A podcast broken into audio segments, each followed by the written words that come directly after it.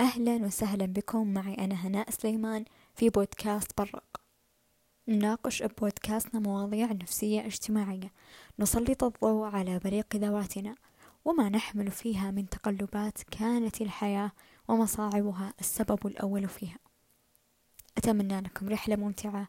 معي أنا هناء سليمان. حلقتنا الثالثة تتكلم عن التجاوز والتجاوز موضوع كبير جدا. للأمانة هذه الحلقة كانت من أكثر الحلقات التي أخذت مني وقت طويل في إعدادها. فالتجاوز ليس بالأمر البسيط والسهل. تجاوز وهجر المشاعر التي تكونت بداخلك أيضا بغاية الصعوبة. لذلك فالجروح الغائرة تحتاج إلى الكثير من الوقت لكي تلتئم وتتعافى. مع ذلك فلا بأس مهما أخذ الموضوع منك وقت طويل لكي تتشافى وتتجاوز.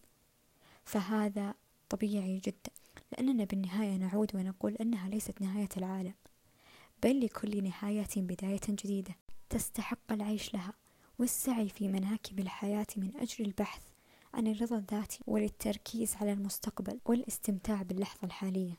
وهذا من أجل الأمور التي نرغب في تحقيقها. في كل مرة يحدث أمر ما أحتاج إلى تجاوزه. هذا يجعلني أحيانا أكتسب إشارة جيدة لأهرع لداخلي وأنظف روحي من شوائب الركض المستمر والإشارة هي الشعور بالظلمة من كل اتجاه بأن كل شيء حولي مظلم.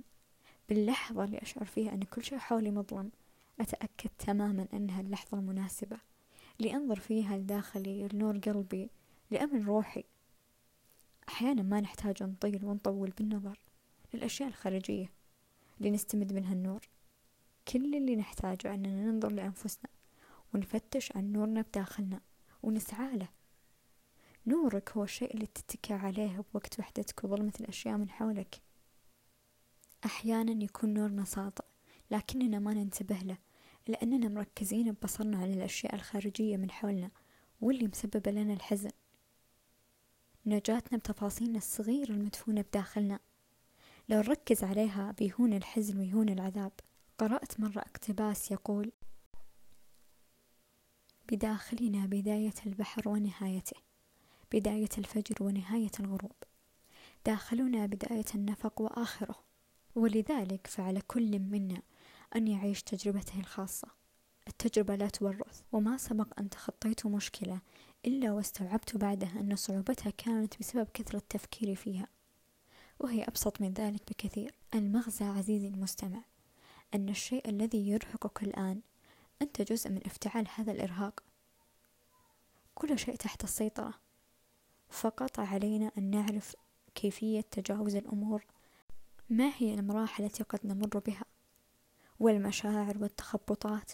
علينا أن نكون واعين بجميع هذه الفترات. لنخرج من هذه الفترة بأقل الخسائر الممكنة. قبل سنتين من الآن كتبت نص كان يقول رأسي مثقل بالأفكار. إلى درجة يصعب علي حمله من على وسادتي رغبة بالاختفاء والذهاب من أعين الجميع. رغبة بترك كل شيء والعيش داخليا بهدوء وسكينة. لا أرى للبهجة بابا أو حتى نافذة. كل شيء رمادي بالنسبة لي بهذه الفترة. إلى من تركونه بهذا الشعور لا سامحكم الله ولا عفى عنكم. وأذاقكم الله ضعفي ما جعلتونا به. لست أملك أدنى فكرة لما كل هذا. هل أنا في اختبار يا الله؟ هل أستطيع التجاوز كما لم يكن؟ هل سأعود مليئة بالهناء والراحة كما كنت؟ كيف يا الله أصبحت هكذا حيث لا أملك بداخلي ولا ذرة أمل أو تفاؤل؟ كيف تغير حالي يا ترى؟ لم أملك ولا أدنى حل. فقط أتمنى أعود وأتجاوز هذه الفترة المظلمة. فقط أتمنى ذلك. هذا النص كان قبل سنتين من الآن. فعلا كنت في فترة جدا صعبة. كنت في فترة تخبطات وأزمات. ولكن رغم هذا كله فقد خرجت منها وكأني لم أكن. قد دخلت هذه الفترة. الحمد لله دائما وأبدا على هذا. فالله سبحانه وتعالى لا يجعلك بشيء إلا وينزل عليك صبره وقوته. فأنا وأنتم جميعنا معرضون لمثل هذه الفترات. أن تدخل بمرحلة سوداوية مظلمة رمادية لا تعلم ولا ترى فيها أي نور أو أي لون للحياة. هذا طبيعي. الغير طبيعي أنك تستمر في هذه الفترة بدون أي محاولات للخروج منها وتبقى هكذا في مكانك بدون أي محاولات للخروج من هذه الفترة. أما بالنسبة لدخول هذه الفترة ومرورك بأوقات صعبة وأزمات هذا طبيعي لكل شخص أن يمر بهذا الشيء. فمنا من يخسر وظيفة أو صديق أو يفقد أحد أفراد عائلته بمرض أو هكذا فجأة. جميع هذه الخيارات المطروحة والغير المطروحة هي أسباب لدخول هذه الفترة. فمنا من يموت أحد قريب منا جدا ويبقى سنين لا يتجاوز هذا الأمر لأنه لا يعلم كيف يتجاوز. ومنا من يخسر وظيفة ويعيش وهو يحاول ويحاول ويحاول ولكن الله سبحانه لم يكتب له للآن الرزق. وأما عن الأشخاص الذين قد فقدوا أشخاص في حياتهم فالله سبحانه وتعالى يقول في محكم آياته وعسى أن تكرهوا شيئا وهو خير لكم وعسى أن تحبوا شيئا وهو شر لكم. والله يعلم وأنتم لا تعلمون. وهذا كاف جدا ليملأ القلب طمأنينة وراحة. ومن أهم أسباب دفع القلق الذي عصف بحياة كثيرة من الناس بسبب موقف من المواقف أو بسبب قدر من الأقدار المؤلمة في الظاهر جرى عليها في يوم من الأيام. ولو قلبنا قصص القرآن وصفحات التاريخ أو نظرنا في الواقع لوجدنا من ذلك عبرة وشواهد كثيرة.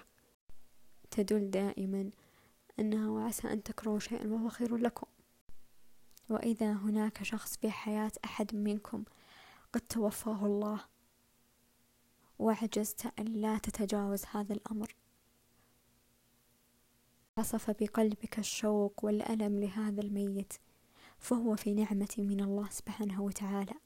تأكد يقينا يقينا بالله أنه في نعمة يتمناك لو كنت فيها. فالله سبحانه وتعالى أرحم منا علينا. فلا تحزن ولا تبكي ولا تضيق. فالله سبحانه وتعالى أعلم بالخير لهذا الشخص ولك أيضا. فالله سبحانه وتعالى لا يحكم حكم ولا يقضي قضاء ولا يكتب قدر إلا لأمر هو أعلم به منا. فهذه حكمة من الله سبحانه وتعالى أننا لا نعلم الغيب.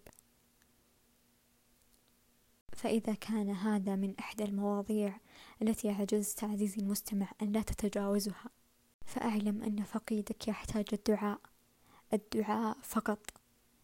فلا دموع ولا شوق ولا ألم قد يحتاجه فقيدك. فقط الدعاء الدعاء الدعاء. ومن بعدها تتعلم كيف تتجاوز هذه الأزمة. فشعاري في الحياة عجاف الأيام يعقبها يوم الغوث وإن طالت. وهذه العبارة أنا مثبتتها بالبودكاست لذا عزيزي المستمع فتش في حياتك ستجدها مليئة بالانتصارات الغير المعلنة. الانتصارات الصغيرة التي لا يهنئك عليها أحد ولا يشعر بها أحد كتحسين عادة كتجاوز أزمة كخفية حسم قرار التقبل والتفهم. كل تلك الأمور من شأنها أن توقد فيك شرارة الحياة. هذه المكاسب لك أنت وإن لم يهنئك عليها الناس. وبالنهاية أتمنى لكم تجاوز بلا أدنى خسائر. وإن طالت مدتها فتذكروا شعار هناء في الحياة. عجاف الأيام يعقبها يوم الغوث وإن طالت.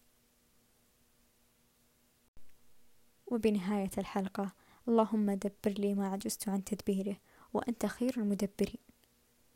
أتمنى لكم رحلة ممتعة مع ذواتكم لتجاوز أمور الحياة العالقة لديكم. وإلى اللقاء في رحلة قادمة. معي أنا هناء سليمان في بودكاست برق.